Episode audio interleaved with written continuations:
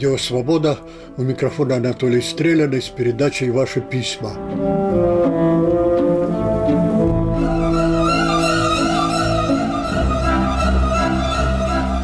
Днем перестирала белье, вечером гладила, пишет госпожа Никляева. Прослушала ваши две передачи. Вот что я вам скажу. Письма у вас либо за красных, либо за белых. Про Крым слышать уже не могу. Это только злит крымнашистов. Они в ответ говорят «Крым наш». Вся история человечества про войны, про дележ территорий. И если это в интересах государства забрать какую-нибудь территорию, то так тому и быть, и это хорошо. Те же, кого крымская история возмущает, они все, что могли, уже сказали. Кто хотел, услышал. А те, до кого не доходит, до кого не докричишься, так что ж – и все-таки мало вам пишет средний класс. Может быть, потому что эти люди много работают. За 25 лет, привыкнув к определенному образу жизни, они трудятся с утра до вечера. В советские годы был такой остроумец Эмиль Кроткий. У него был афоризм. Века были так себе, средние. Вот так и в России сейчас – Класс так себе, средний, который, как ему и положено, трудится и сам себя подбадривает. Каждому хочется сохранить свой бизнес, хочется стабильности, чтобы учить детей на Западе, отправлять их на летнее обучение в Англию и Америку, и при этом продолжать хаять Запад. Я не понимаю этого, не понимаю. И, увы, мой круг общения сужается и сужается. А ведь до Крыма были люди как люди, а тут еще вы толдычите, зато Крым ваш. Не вы, конечно, толдычите, а авторы писем, но вы их так читаете, что видно, на чьей вы стороне. Это надоедает. Что, кроме Крыма, в России больше ничего нет, пишет Никляева Тамара Сергеевна. Вот как у нее все противоречиво. Утром она сердится на соотечественников, которым хочется и пить из западного колодца, и одновременно плевать в него, а вечером, прослушав радио «Свобода», на нас, злопыхателей. Ну что вы все о плохом да о плохом? Есть же у нас и что-то хорошее, или хотя бы не совсем плохое – в разговорах с такими людьми я иногда срываюсь, говорю глупость, так примерно. Мы существуем не для того, чтобы у вас было хорошее настроение. Для хорошего настроения смотрите свой ящик. Да невозможно его смотреть, отвечают мне. Ну вот, говорю, свой ящик вам смотреть невозможно, а радио «Свобода» слушать и читать досадно. В таком случае сами для себя создавайте то, что вас будет устраивать. Да, это я говорю глупость, тем более, что передо мною человек, которому не безразлична его страна. Он не совсем погряз в заботах об одном себе, только все для него так сложно, что он иногда не знает, что думать. Читаю следующее. Мой племянник, врач 56 лет, почти без выезда живущий в Москве и работающий так, что света белого не видит, недавно побывал по случаю в городе Ростове-на-Дону. Пробыл он в нем пару дней. Вот так бывает. Там он за это время и увидел белый свет, то есть, что такое сегодняшняя Россия. В Москве не видел, а в Ростове на примере этого города увидел. Что же он мне рассказывает? Вот уже почти месяц. Рассказывает урывками, поскольку по-прежнему страшно занят своими пациентами, с которых ничего не имеет. Это настоящий европейский город, там все есть, там такие улицы, такие новостройки, такое обслуживание, такой достаток, а главное, такой напор жизни, все прет. Это главные его слова, все прет. Теперь он то же самое видит вокруг себя и в Москве, а до этой поездки не видел – я подозреваю, Анатолий Иванович, что нас, таких как он, много в России. Мы в ней живем, что-то делаем, смотрим вокруг себя и ничего не видим. Не видим, как все прет, и прет нашими же усилиями, в которых мы не отдаем себе отчета. А вас по свободе послушаешь, Анатолий Иванович, так складывается мнение, что все у нас тоже прет, только не вверх, а вниз. С уважением, Кондратьев Петр Михайлович. Спасибо за письмо, Петр Михайлович, буду думать над ним. Все, что можно пощупать руками, действительно прет. Потребительство на западный манер усваивается с лихвой. А вот что касается того, что у русских называется душой, там тоже кое-что прет, но уж, извините, куда-то в сторону, в сторону от современности. Не хватает уважения к личности, даже к личности в себе. В себе может быть прежде всего – Мое поколение, пишет Галина Лебедева, работало на войну. Я делала ракеты, что привело к нищенскому существованию в старости. Молодежь жалко. Их оболванивают, а они не думают о своем будущем. Думают, госпожа Лебедева, все-таки думают. Ну, не всей головой, но больше ее частью, той частью, где нет пропагандистского мусора. Это важнейшая часть. Все, в общем, так, как всегда и везде.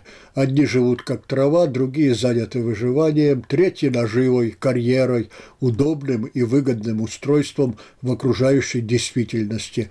Причем устраиваться стараются не как-нибудь, а на западный манер. Пройдемся улицей любого города, да и села, заглянем в учреждения, в общественные здания, в квартиры и жилые дома – приглядимся к обстановке, к тому, как люди одеты, что у них в руках.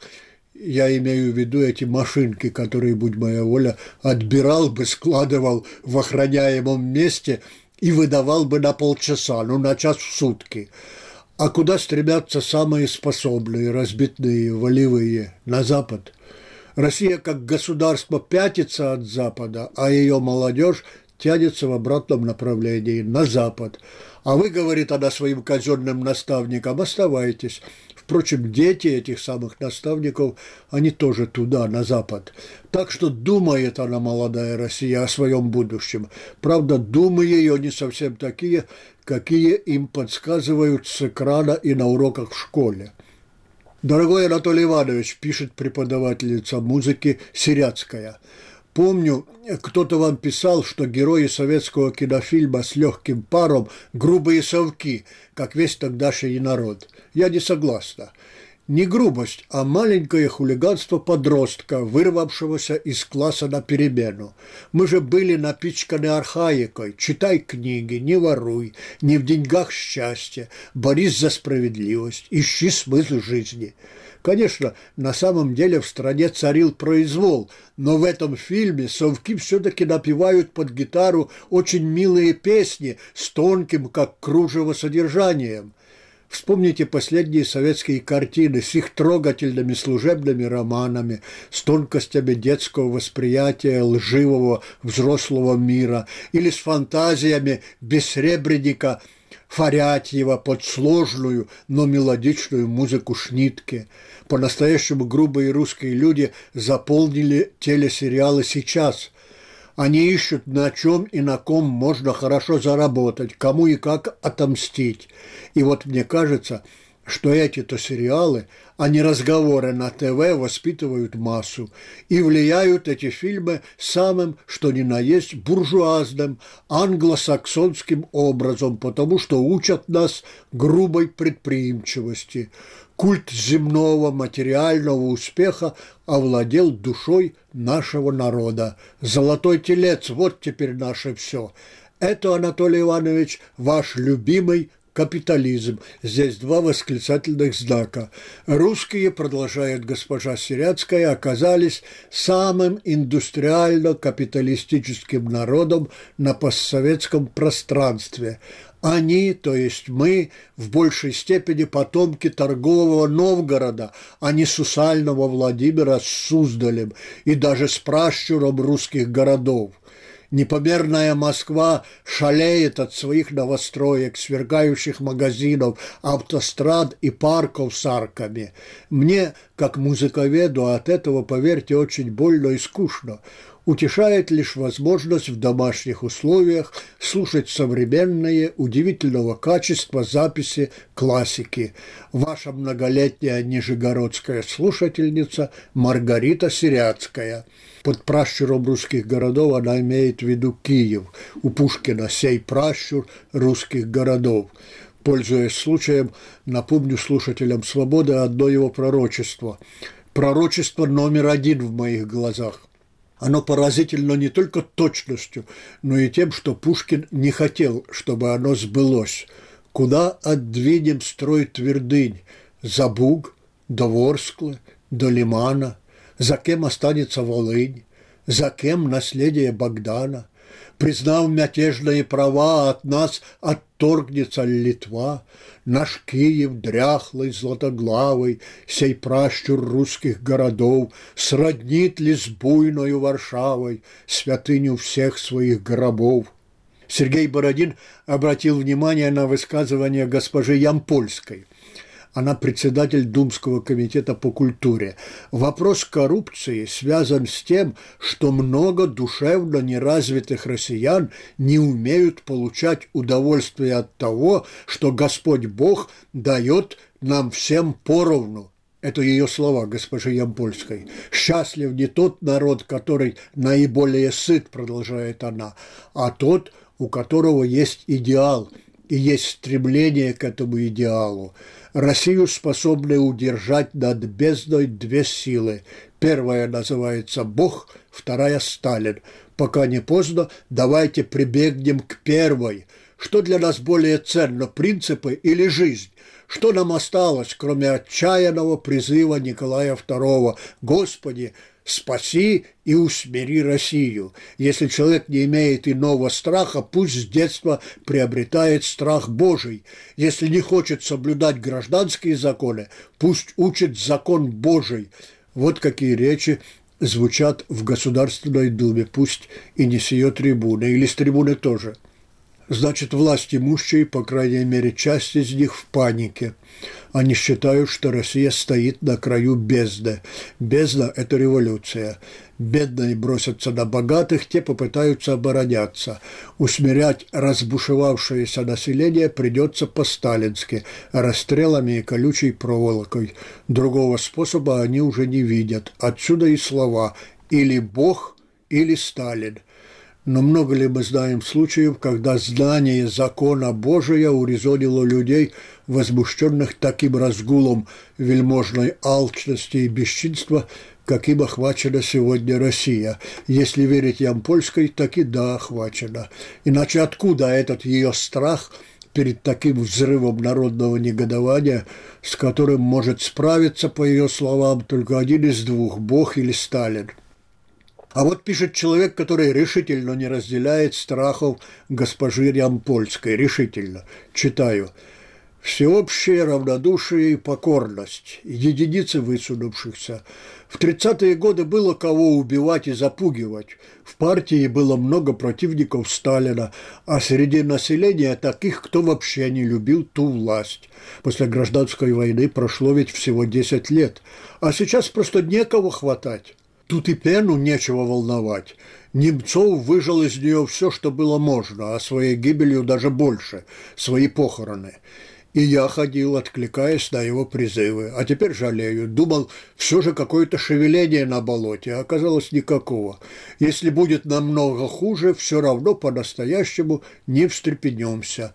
Расступимся, рассыпемся все, и те, кто против, и те, между прочим, кто за, патриоты эти хилые. Все будем как-то жить, но живого в нас ничего не будет. Больше не буду читать это письмо. Обычное русское настроение. Оно бывало у Пушкина. К чему стадам дары свободы? Их надо резать или стричь. Не разделяю этого настроения. Это то же, что сердиться на дождь, клеймить засуху, метать громы и молнии слов на подлинные громы и молнии. Стихия, с нею надо жить каждому по-своему. Если не умоготу, если подмывает, пытаться разбудить ее и упорядочить, но поносить ее, ну разве что для отвода души. Следующее письмо пришло 1 сентября. Дорогая редакция, я обалдеваю от цен. Бутылка для чая – 1200 рублей, 20 долларов. Коробка – 10 долларов. Полный магазин людей – что ни шаг по России, то потрясение. Элитный белый уголь для шашлыков, экологически чистый вестимо. 40 долларов за упаковку. Россия одурела с элитностью. Вчера зашла в гипермаркет «Твой дом». Там тетка самая обычная, толстая, с кудрями, видно, что провинциалка, но одета в форму. И тут же «Здравствуйте, спасибо, что выбрали твой дом». Я ей «Здравствуйте! Как приятно общаться с улыбающимся человеком! Вас учат вежливости специально!» Она нос задрала сразу. «Это же стандарты общения!» «Ну и да, и учат!» «Хорошо вас учат», — говорю ей. А она чуть приобиделась. «Это мы ученики хорошие. До свидания, приходите к нам еще». Стандарты мля от зубов стали отлетать. Все, Анатолий Иванович, поехала косить настоящей европейской косилкой свой маленький русский газон. Почему я сказал, что это письмо пришло 1 сентября, чтобы дотошные слушатели не стали уличать меня в неточности, ведь прошло полмесяца, и цены могли измениться в ту или иную сторону. Следующее письмо. Уважаемый Анатолий Иванович, молодую женщину, о которой хочу вам рассказать, зашифрую именем Надежда, потому что огласка ее сильно покоробила бы. Познакомились мы случайно. Так я узнала про ее жизнь. Она продвинутый компьютерщик. Кроме того, подрабатывает экскурсиями для англоязычных туристов.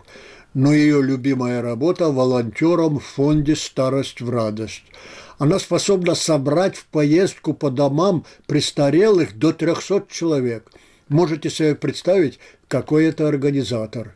Кто-то везет памперсы, кто-то матрасы, сладости, кто-то выступит перед бабушками с песней. Выезжают почти каждые выходные на расстояние до 400 километров. В Псковском интернате для стариков не хватало персонала – на все отделение лежачих было две санитарки. Фонд «Старость в радость» нанял еще несколько человек, положил им оплату максимальную по области – 15 тысяч в месяц. Моя новая знакомая дружит с людьми из фонда «Вера».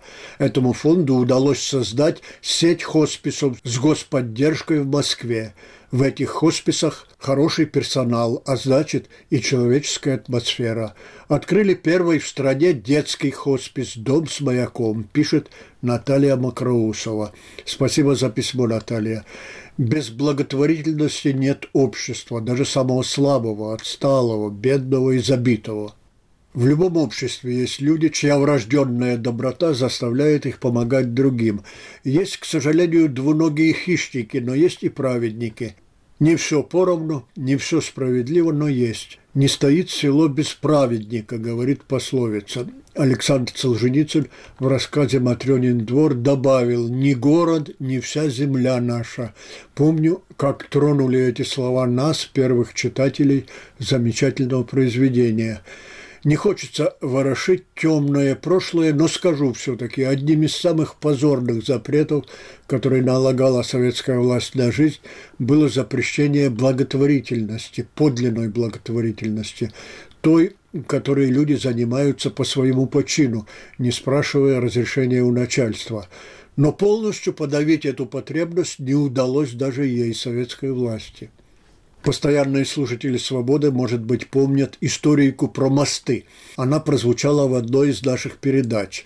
Московский профессор Евстафьев перед президентскими выборами был заметно озабочен вопросом, как поднять настроение людей в России – надо, предложил он Кремлю, строить больше мостов, не только таких, как Крымский, а и на малых реках. Людям, дескать, нравится, когда в их местности появляется новый мост. А недавно он разочаровался не только в правительстве, то само собой, то так и было – но и в президенте, и так разочаровался, что, по его словам, теперь не уверен, что тот отбудет весь срок, сильно разочаровался. Это, правда, не мешает ему выдвигать новые соображения и предложения. Читаю.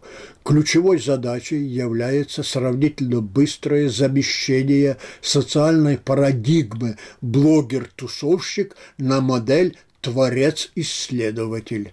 Потенциал такой трансформации в последние годы был обозначен, однако требуется наполнение поведенческой парадигмы экономическим содержанием. Необходимо нейтрализовать попытки приватизации молодежной политики со стороны социально и экономически деструктивных сил в обществе. Такую задачу ставит перед Кремлем разочаровавшийся в нем московский профессор. Для тех, кто не понял, Это про то, что государству надо вплотную заняться воспитанием молодежи, чтобы девушки и юноши меньше толкались в интернете и по кафешкам, а что-то создавали, что-то такое, от чего была бы материальная польза не только им, но и обществу.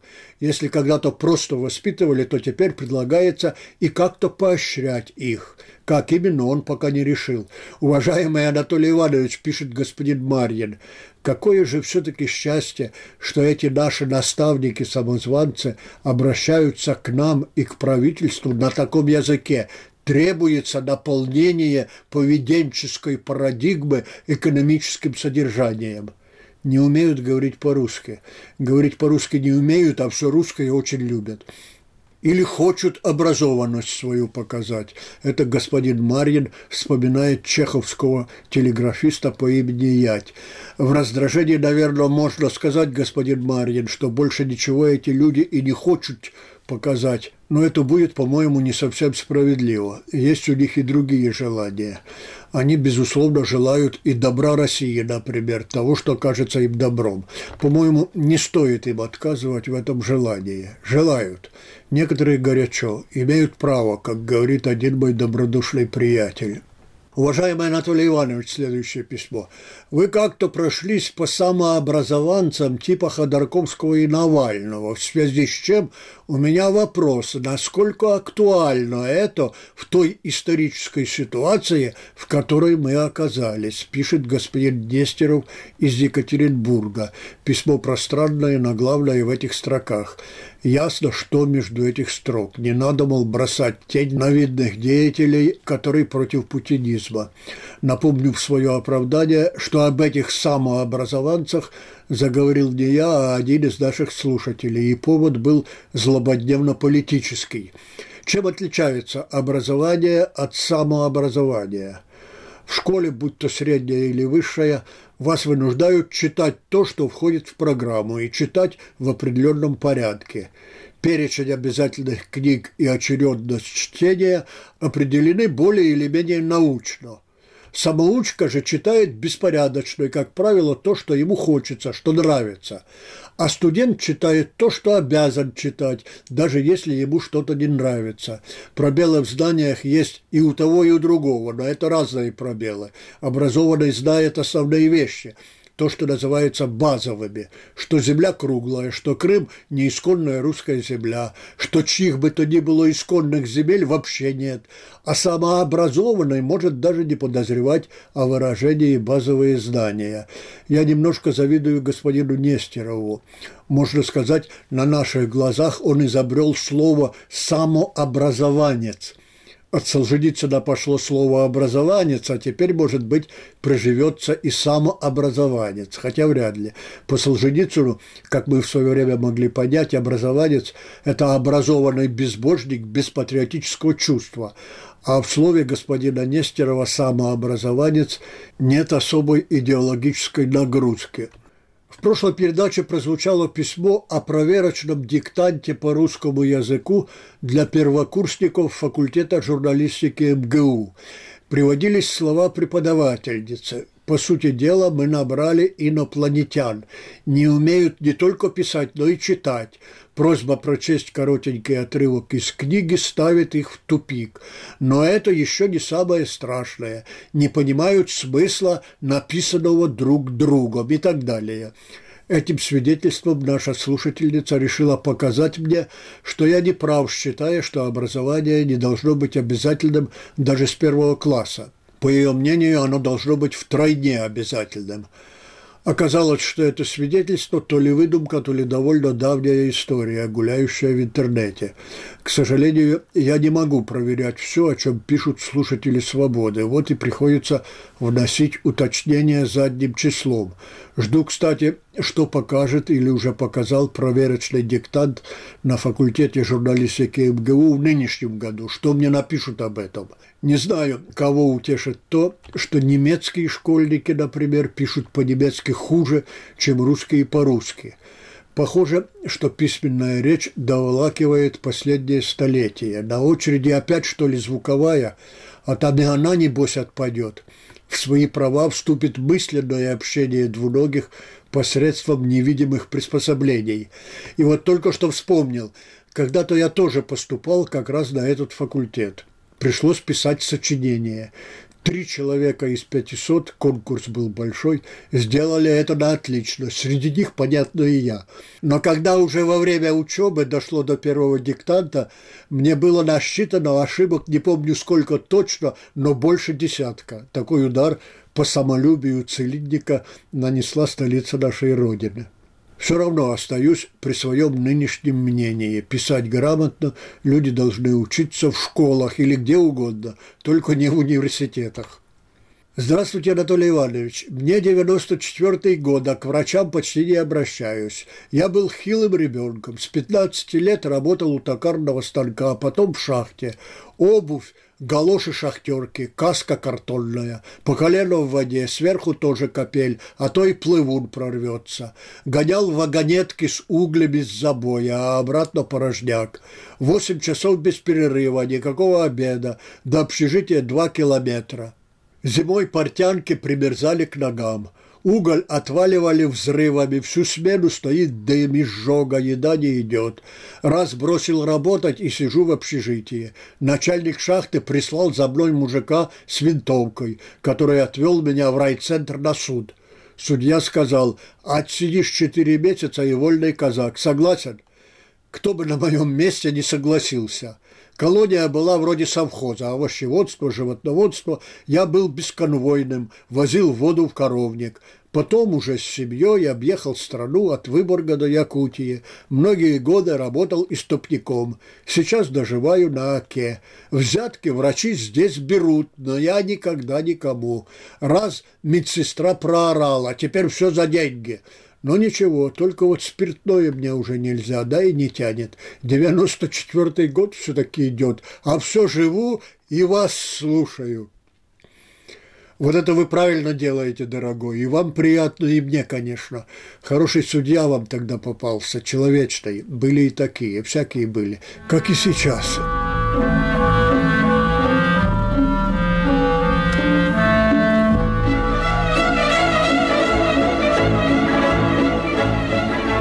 Волнах радио «Свобода» закончилась передача «Ваши письма».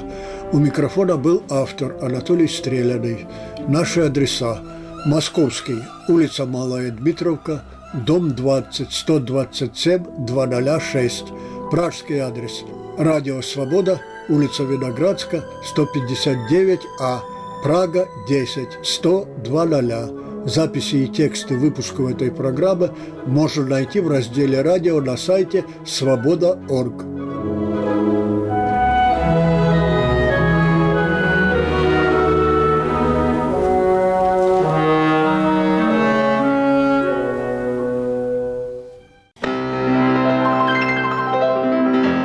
пятничном выпуске «Поверх барьеров» тбилисские меломаны вспоминают о своей молодости и музыке 60-х годов прошлого века. Тбилисские меломаны – это целая музыкальная когорта. Увлечение музыкой началось с джаза, с известного кинофильма «Серенада солнечной долины».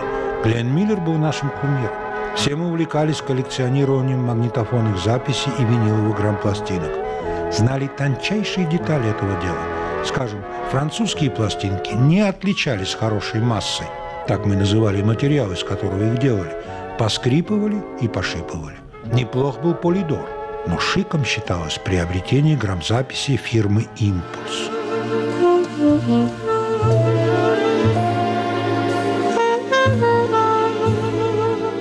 Слушайте этот выпуск «Поверх барьеров» сразу после новостей.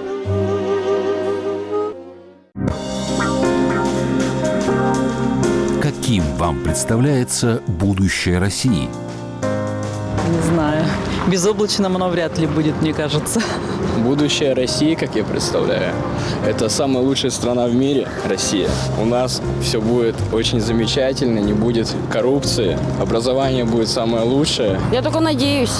А что, как будет, не знаю даже. Не вижу будущего у нашей страны. Проблемы были всегда и будут такие же, какие были.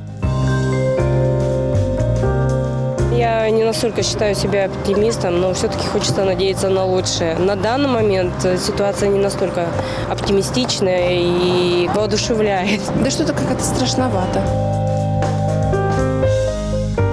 Радио «Свобода». Глушить уже поздно.